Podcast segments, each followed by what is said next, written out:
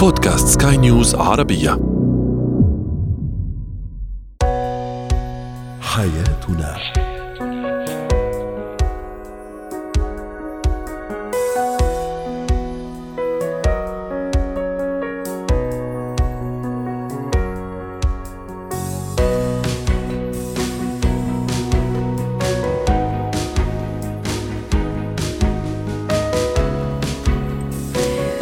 الكرام أهلا بكم معنا إلى حياتنا. فضاؤكم اليومي الذي يعنى بشؤون الأسرة وباقي الشؤون الحياتية الأخرى والذي يمكنكم الاستماع إليه عبر منصة Sky News Arabia dot com slash podcast وباقي منصات سكاي نيوز العربية الأخرى. شاركونا عبر رقم الواتساب 00971 561 8 6 2 3 معي أنا أمل شابه اليوم نتحدث عن بعض الأخطاء التي قد يرتكبها بعض الأشخاص عند رعاية الشريك المريض الزوج المريض أو الزوجة المريضة. كيف أساعد طفلي على التخلص من مخاوفه وبالأحرى؟ ما هي العادات والمواقف والتصرفات التي قد أتصرف بها أنا كأب وأم وتنقل خوف شديد لابني من غير ما أعرف أني عم أنقل له هذا الخوف؟ وأخيرا اتكات وطرق تساعدنا على التأقلم عند الانتقال لدولة جديدة. هو وهي قد يصاب الزوج أو الزوجه بمرض ما قد يكون هذا المرض مزمن وقد يكون مرض عابر أو في مرحلة فقط يعني عابرة ثم يزول المرض. نتحدث اليوم عن بعض الأخطاء التي يرتكبها بعض الأزواج أو قد يرتكبونها عند رعايتهم للشريك للزوج أو الزوجه. للحديث عن هذا الموضوع رحبوا معي بدكتورة حنان نجم الاستشارية النفسية الأسرية ضيفتنا العزيزة من الرياض يسعد أوقاتك دكتورة حنان. أهلا وسهلا فيك وكان هذا سؤالنا التفاعلي هي الأخطاء التي قد يرتكبها البعض عند رعاية الشريك. تعليق يقول أن يبالغ بالرعاية على حساب صحته. أيضا الاستهتار وعدم الوقاية إذا كان المرض معدي. إعطاء نصائح وأدوية دون استشارة طبيب مختص. تعليق آخر يقول عدم التحدث عن المشاعر عندما يكون هذا الشخص الذي يساعد منهك وخلص استنفذ كل صبره وتعبه وأيضا تعليق يقول عدم طلب المساعدة من الأشخاص المتخصصين. دكتورة حنان أكيد الوقوف إلى جانب الزوج عند مرضه هذا شيء ضروري ويعني واجب. والوقوف مع الزوجة في مرضها كمان هذا شيء واجب وضروري. لكن أحيانا ونحن طبعا بحسن نية ونحن عم نعتني بهذا الزوج أو بهذا الزوجة قد تصدر منا بعض التصرفات. أول شيء تؤذينا نحن كأشخاص مفروض أنه نكون نحن عم نعطي مساعدة مفروض نكون full energy نكون يعني في طاقة كثير عالية حتى نقدر نساعد الآخر. وأحيانا أيضا تؤذي هذا الشريك المريض. ما هي هذه الأخطاء؟ اولا بحب أقول إنه لما يكون عندي الشريك كنا مريض. للأسف الشديد إحنا أحيانا تصدر منا بعض الألفاظ أو بعض التصرفات من كثر ال care الزايد عن اللزوم أو الإهتمام الزايد. فممكن يعني عن غير قصد أو عن اهتمام زائد أو قلق زائد تصدر بعض الكلمات اللي ممكن فعلا تأذي مشاعر المريض. لكن في البداية بحب أقول أنه التحلي بالصبر لما يكون في عندي شخص مريض شريك أو مهما كان أي فرد من أفراد العائلة أو أي شخص مقرب الدعم النفسي كثير مهم. كمان عدم إظهار الحزن. يعني إني أنا مثلا قاعد أستخدم كلمات I feel sorry for you أنا أشعر بالأسف أو الانزعاج للحالة اللي أنت فيها. بالعكس أستبدلها بكلمات محفزة. أي أعطينا هذه الكلمات. إحنا اليوم كمان حابين نكون نعم. يعني بسيطين اليوم في في هذا في هذا الحوار وهذا النقاش حتى نقرب المفهوم أكثر. شو ممكن أنا أقول لزوجي؟ وفعلا ازعجه بهذه الكلمات من غير ما أقصد من غير ما أعرف. أو العكس ممكن أقول لزوجتي أيضا وتنزعج وهي مريضة. سواء لأني أنا كثير مهتمة أو سواء لأني ممكن أنا بلشت أحس بتعب. نعم. أي. يعني أحيانا مثلا ممكن أقول في ناس مثلا ممكن تقول له أشعر يعني أنا بشعر بالأسف عشانك. أنا زعلانة عليك. مم. مثلا جملة زي هذه بدي أنت بدك توصلي له إني أنا والله معك في صح. الموضوع. لكن عم بتقولي له أشعر بالانزعاج عشانك. أنت هيك حطيتيه في موقف شفقة أو العكس. يعني كأنه هذا الإنسان يستحق الشفقه شو ممكن أقول؟ شو شو المفروض إني أقول بدل هذا هذا الجملة؟ المفروض إني أنا أقول له مثلا أنا بتمنى إنك أنت ما تمر بظروف زي هذه بس أنا معك م. يعني آم آم آم آم كل إنسان مثلا بجيب له مثل إنه كل إنسان بتمر عليه ups and downs فوق وتحت والحياة مثلا هذا. لكن أنا مثلا آه، شايفة إنه آه، آه، إحنا معك لحد ما تتخطى هذه المرحلة. هذه جملة. في جملة ثانية مثلا في ناس كثير بيحكوها للأسف وما بيحسوا قديش هي بتأثر فعلا على نفسية المريض لما يقول له مثلا أنت أنت بإمكانك أنت بطل أنت بإمكانك إنك تتغلب على هذا المرض. طب جملة زي هاي عارفة إيش بتحسس المريض؟ بتحسسه إنه كأنه داخل معركة. المعركة هذه لازم يكون هو فيها القائد وهو اللي لازم يتغلب على المرض. إحنا عارفين okay إنه إحنا لازم نكون إيجابيين ولازم أنا فعلا يكون عندي القدرة إني أنا أتغلب و و لكن ما في داعي أحسس المريض إنه هو كأنه داخل معركه ممكن يفشل فيها. لأنه إحنا هون مش في حرب كأنه اختبار شخصية. أنا ممكن أقولها بطريقة ثانية مثلا. عارفة بنسميها بال English ال metaphor إني أنا أحكي قصة آه تحاول توصل لك الطريقة آه، اللي بدي أوصله بس بطريقة ثانية. أقول له مثلا إنه فلانة كانت تعاني من نفس المرض هذا. هلأ أشوفها قاعدة عم تلعب بطولات. أوكي؟ إذا أنا وصلت له إنها هزمت المرض. و و و و لكن ما في داعي أنا أستخدم لفظ إنك أنت تقدر تبيت بالمرض إنك أنت تتغلب إنك داخل معركة. إيه جملة ثانية مثلا في عندك يعني للأسف الشديد بحس كانه المريض هذا أصبح إنسان سوري يعني إنه سخيف أو أهبل أو ما بيفهم لما أجي أقول له إنك أنت والله شكلك كويس. أنت يعني إنك تبدو بحالة جميله طب ما هو شايف حاله. يعني ليه أنا أغير الحقائق؟ يعني عارف الاستخفاف بذكاء المريض ممكن أحيانا من باب إني أرفع معنوياته أو أرفع معنوياتها عرفت كيف؟ غلط غلط كثير عزيزة لأنه هو شايف حاله بالمراية خصوصا بعيد الشر عن جميع السامعين. مثلا مرة مرض السرطان إنه تلاقي أصلا شكله متغير. يعني الأصل في في الموضوع إني أنا لما يعني لا أتكلم عن المظهر إلا لما يطلب مني المريض. يعني يسألني كيف شكلك. لكن أنا أتبرع واجي أقول له والله شكلك كويس. طب هو شايف إنه شكله مش كويس. يبقى في شغلات مش لازم أحكي فيها إلا إذا انطلب مني. الشغلة الثانية مثلا في جملة مثلا بيستعملوها إنه ممكن أعرف الريزلت تبعونك نتائج تحاليلك. ممكن تقول لي إياهم. طب ما هو لو بده يقول بيقول. يعني لو هو بده يتناقش في التحاليل تبعته. يعني sometimes لما أنا أبين له قديش أنا قلقانة وأشوف التحاليل ويلا وريني وبدي اعرف عارفة بعيشه بقلق و anxiety حتى إذا كنت أنا زوجته أو أنا زوجها آه حقول لك على شغلة.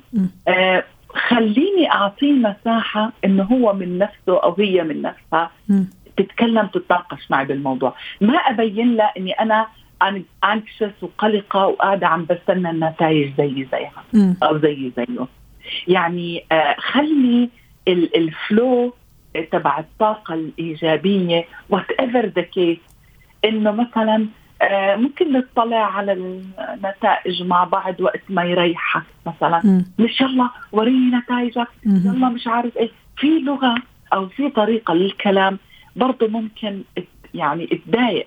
في شغلة ثانية كمان ممكن مثلا في كلمات كثير على فكرة استاذتي الفاضلة. يعني يعني للأسف كثير ناس بترتكبها. جمل مثلا زي كيف ممكن أساعدك؟ أه. طب يعني why why you are ليش عم تسألي هذا السؤال؟ إحنا ممكن نجيبها بطريقة ثانية زي ما تحسسيه إنه شخص آه يعني محتاج المساعدة أو انت شايفاه غير قادر لا. أنا ممكن أعملها بطريقة ثانية مثلا زي أقول له مثلا آه، أنا اليوم رايح أخذ الأولاد بدالك من المدرسة طب أنا هيك ساعدته لأنه هو هي يوجولي هو اللي بيروح بيجيب أو العكس آه مثلا آه أنا اليوم حمر أجيب أكل مثلا الزوج آه وهذا. مش علشان انت مش قادرة بس أنا بقدم المساعدة من غير ما اقعد أسأل سؤال كيف ممكن أساعدك. وروح هو حرام يقعد يقول لي أعملي لي كذا. فتحسسه إنه هو عاجز. عاجز. يعني المشاعر هذه على فكرة يعني يمكن الشخص يشعر بها ومش عارف كيف يعبر عن انزعاجه صحيح. آه صحيح. أو مثلا آجي أستخف بمرضه. يعني آجي أقول له مثلا على فكرة كل تخوفاتك وهمومك هذه ما لها أساس من الصح أو يمكن أنت عم تبالغي أو أنت عم عم تبالغي في, في الوصف ويمكن في في الألم. عموما الحديث رائع وبدي أتشكرك دكتورة حنان والفكرة أو الخلاصة أنه فعلا الواحد لازم يكون دقيق وحريص في اختيار كلماته وتصرفاته امام الشريك المريض. آه، يعني حتى نتفادى أي أي لبس ربما أو أي سوء فهم من قبل هذا الشريك المريض. شكرا لك دكتورة حنان. نجم سعدتينا ضيفتنا العزيزة من الرياض. زينة الحياة. اليوم نتحدث عن سلوكيات وأفعال ممكن أنا أعملها كأب وأم من غير ما أحس لكن راح تنقل الخوف ومشاعر الخوف لابني. الحديث عن هذا الموضوع رحبوا معي بالدكتورة منى لملوم الخبيرة التربوية والنفسية. سعد أوقاتك يا دكتورة منى أهلا وسهلا فيك. موضوع الخوف عند الأطفال موضوع شائع ومتشعب أيضا. في كل مرة نحاول لما نأخذ هالموضوع نأخذه من زوايا مختلفة. اليوم راح نأخذ زاوية الآباء والأمهات. أنا أحيانا أمال كأم أتصرف تصرف قدام ابني أو كأب أيضا قدام ابني مباشرة راح أنقل له مشاعر الخوف. بعدين أنا أستغرب ليش ابني بيخاف؟ ليش ابني يخاف في الظلام مثلا؟ ليش ابني يخاف الحيوانات الأليفة؟ خلينا نقول ليش ابني يخاف لما يكون أمام مجموعة من الأشخاص؟ أكثر من اثنين أو أكثر من ثلاثة. فاليوم راح نركز على هذه السلوكيات اللي أنا أقوم بها كأب وأم طبعا زي ما حضرتك أشرتي الموضوع كبير جدا وممكن نتناوله من أكثر من زاوية.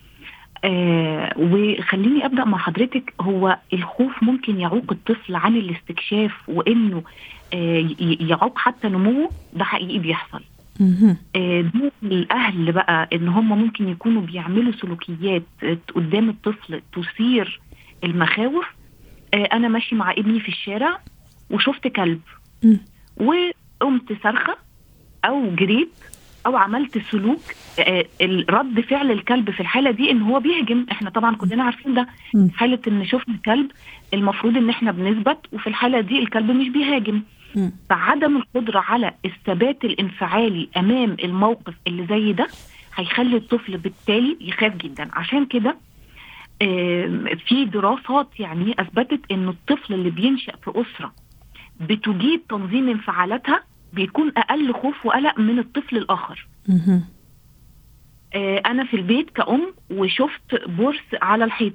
طبعا أنا بجيب لحضرتك النماذج الحاجات اللي هي بتتكرر صح. وتثير فعلا الرعب. يا ريت طبعا أكيد. وهذه من يومياتنا وهذه نحن دائما نحرص على إنه ندخل البيوت إذا صح التعبير.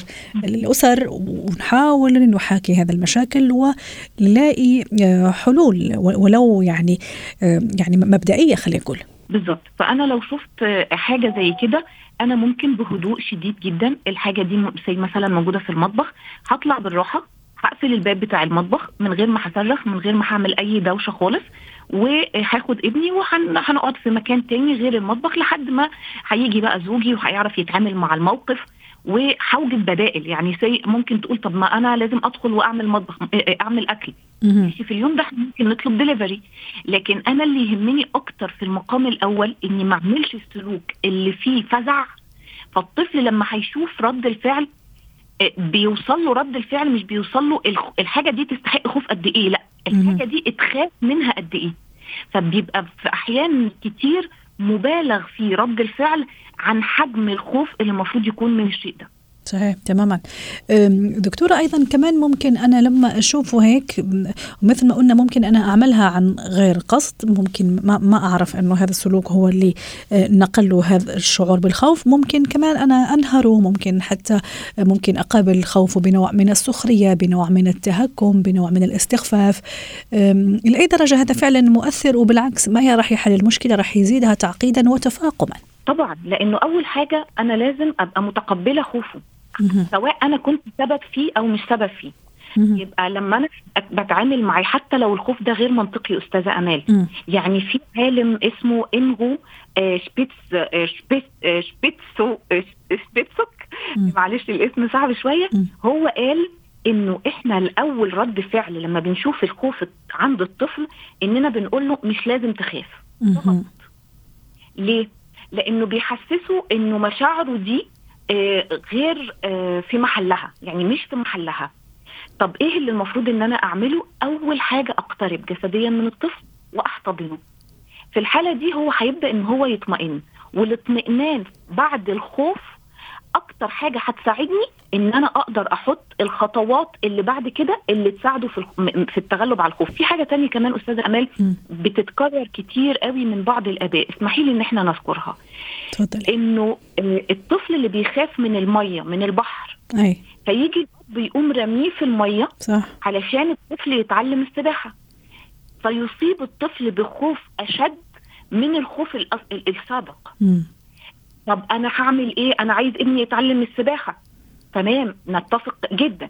هوديه نادي وهيتعلم بالتدريج أو أنا هبدأ أعلمه الموضوع ده وأخليه يتجاوز الخوف بالتدريج. لأنه التدرج في علاج الخوف أحد أهم الحاجات المهمة جدا إني أحلل الموقف اللي الطفل خايف منه. آه تعالى طب إحنا خفنا من كذا. طب تعالى نجزأ الموضوع طب لو الحكاية دي مش موجودة في الموقف كنت هتخاف؟ طب لو الحكاية دي موجودة بشكل كذا كنت هتخاف؟ أحلل الموقف عشان هو نفسه يبقى عارف حجم الخوف الطبيعي ممكن يبقى إزاي. لأنه أنا في النهاية مش عايزة ابني ما يخافش. الخوف بيحمي حياة الإنسان. صح. لكنه إزاي الخوف يبقى منضبط حسب الموقف وحسب ال ال رد الفعل المناسب عليه. رائع. شكرا لك دكتورة منى لملوم الخبيرة التربوية والنفسية ضيفتنا العزيزة من القاهرة. اتكات اليوم نتحدث عن اتيكيت وطرق للتأقلم والتصرف. عند الانتقال لبلد جديد أو لدولة جديدة. وأكيد لما نقول الانتقال لدولة جديدة وبلد جديد عفوا يعني ثقافة جديدة ممكن حتى لغة جديدة عادات جديدة أشخاص عادات في الأكل في التصرف في الحديث يجب أنه الشخص يكون على علم بها عند الانتقال لهذه الدولة الجديدة. رحبوا معي بناتالي أندراوس خبيرة الاتيكات والبروتوكول ضيفتنا العزيزة من بيروت. يسعد أوقاتك يا ناتالي. اليوم نتحدث عن الانتقال لبلد جديد وما يرافقه مثل ما أشرت في قبل قليل لكثير من التغيرات والأشياء اللي ممكن تصادفنا لغة عادات تقاليد أشخاص وما إلى ذلك. ما هو الاتيكيت عندما أنتقل لدولة جديدة في الأيام الأولى وحتى الأسابيع الأولى من هذا الانتقال؟ لا شك أنه وقت الواحد بينتقل على بلد جديد لحتى يعيش فيه شو ما كانت الظروف يمكن رايح بهدف إنه يتعلم آه يعمل جامعة أو هدف إنه يشتغل أو ممكن يكون ناقل لأنه كهجرة كليا آه مغير البلد. هون إنه ما نقول للمستمعين إنه أول شيء لازم واحد يعمله قبل ما يسافر هو القيام بالبحث والأسئلة لأشخاص اوريدي بيكونوا عايشين بهذا البلد. أو بيقوم بالبحث بنعرف نحن على الإنترنت في كثير أمور في كثير تطبيقات بنقدر نسأل الأسئلة. لا حتى نكون شوي إنه عارفين قوانين البلد نعرف الحضارة عن البلد أكثر. لما نتفاجئ أو نفوت بقصص انه تفوتنا بقصص يمكن غير قانونيه أو ممكن إنه تفوتنا بمشاكل مع المقيمين بالبلد. آه فمن هون ما نقول إنه آه أول شيء ان البحث عن الأمور اللي لازم واحد يعرفها عن البلد. آه شغلة ثانية وانت وقت واحد يصير بقلب البلد. لازم إنه كمان إنه يكون إنه يعرف التقاليد يكون معرف على التقاليد تبعت هذا البلد ويفوت بهذا التقاليد يحترمها. يعني أنت ما فيك أنت تنقلي التقاليد تبعولك وتفرضيها على البلد اللي أنت بتكوني موجوده فيها. يعني أنت بدك تجربي تتأقلمي مع تقاليد البلد اللي أنت موجودة فيه بترجعي بعد فترة حفاظا يعني أكيد نحن بنشجع الواحد الحفاظ على تقاليده ولكن أنه هون الحفاظ على التقاليد التقاليد بدها تصير بأوقات معينة بأماكن معينة هو بعدين وقت بوجوده بالبلد بصير يعرف يتعلم كيف يظبط وقته كيف يظبط أموره. ولكن أول فترة كثير ضروري الواحد أنه يتأقلم مع الحضارة اللي هو رايح عليها. صح ويتعرف كمان على أشياء ناتالي لأنه مرة حكينا على بعض الأشياء اللي ممكن غير محببة في بعض البلدان ممكن عند البعض عادية جدا وفي بلدانهم ودولهم عادية لكن في بلدان أخرى لا ممنوعة وغير محبذه وغير محببة. فتصور كثير ضروري أيضا نتعرف على أهمها حتى لا نقع في الحراج أو الحرج. صحيح آه، وهذا الشيء كمان خاصة مثلا إذا نقلي أنت بدك تروحي تشتغلي بهدف العمل أو بهدف إنه أنت تتعلمي يعني أنت مراهنة إنه بدك تكوني عم تنجحي والواحد لحتى ينجح لازم إنه يكون إنه متقابل يعني متقابلينه بالمكان اللي هو موجود فيه يعني كان إنه تلميذ بالجامعة أو كان إنه موظف بقلب شركة. وبالتالي إذا وقتها أنت تفرجي استعدادك إنه لحتى تنمزجي انه بهذه الحضارة بيكون التقبل لك بطريقة أسرع. وبالتالي إنه هذا الشيء إنه بيخليك تنجحي بطريقة أسرع. البعض يا نتالي بيحط أهداف في في هذا البلد الجديد. طبعا غير الهدف اللي مثلا اذا راح للعمل مثل ما ذكرنا أو للدراسة. مثلا خلينا نقول يتعلم لغة البلد خاصة مثلا إذا كانت لغة شوي صعبة مش اللغات مثلا اللي المعروفة مثلا خلينا نقول الإنجليزية أو الفرنسية أو الإسبانية في لغات ممكن شوي أصعب وشوي خاصة ببلدان معينة دون غيرها. يتعلم شيء من ثقافة البلد يصير يتقنه مثلا. لاي درجة هذا بالعكس كثير حلو وكثير وكثير جميل يعني في الحقيقة. عادة نحن بننصح إذا الواحد رايح زيارة سياحة انه إذا انت رايحة بس بس إنه مشوار يعني سياحة وبننصح انه الشخص إذا سايح يتعلم كل كلمة إيه. من لغه لغه البلد. كيف شخص واحد رايح يقعد ليشتغل أو ليتعلم أو ليقعد إنه نهائيا؟ هذا المفروض هو يكون إنه عم ببلش يشتغل على الموضوع أكيد إنه آه، يمكن حتى مش حنقول بس أشهر سنين لورا لحتى يتعلم اللغة لحتى يوصل يكون هو مسهل على حاله طريقة التعاطي مع المقيمين بقلب البلد مع أهل البلد. آه هون كمان أكيد آه ممكن هلا في ظروف معينة واحد بتت يعني بنعرف كثير أيام واحد خاصة نطاق العمل. ما بيكون في عندك الوقت الكافي لانت تكون محضرة حالك ومجهزة حالك. وبالتالي مثل ما ذكرتي أنه نحن نتعلم الكلمات البيزك اللي هن بين إنه المرحبا أو الشكرا الكلمات اللي ممكن نستخدمهم لحتى نبلش نفوت بالجو.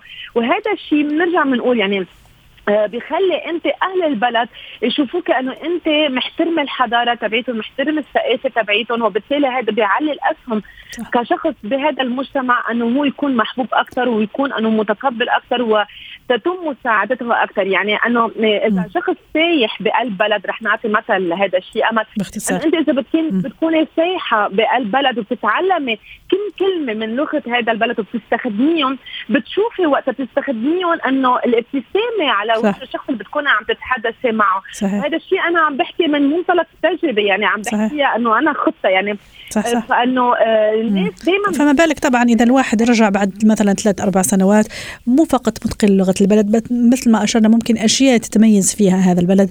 صار يعرفها وصار يتقنها. شكرا لك ناتاليا أندراوز ضيفتنا العزيزة من بيروت وأتمنى لك أوقات سعيدة.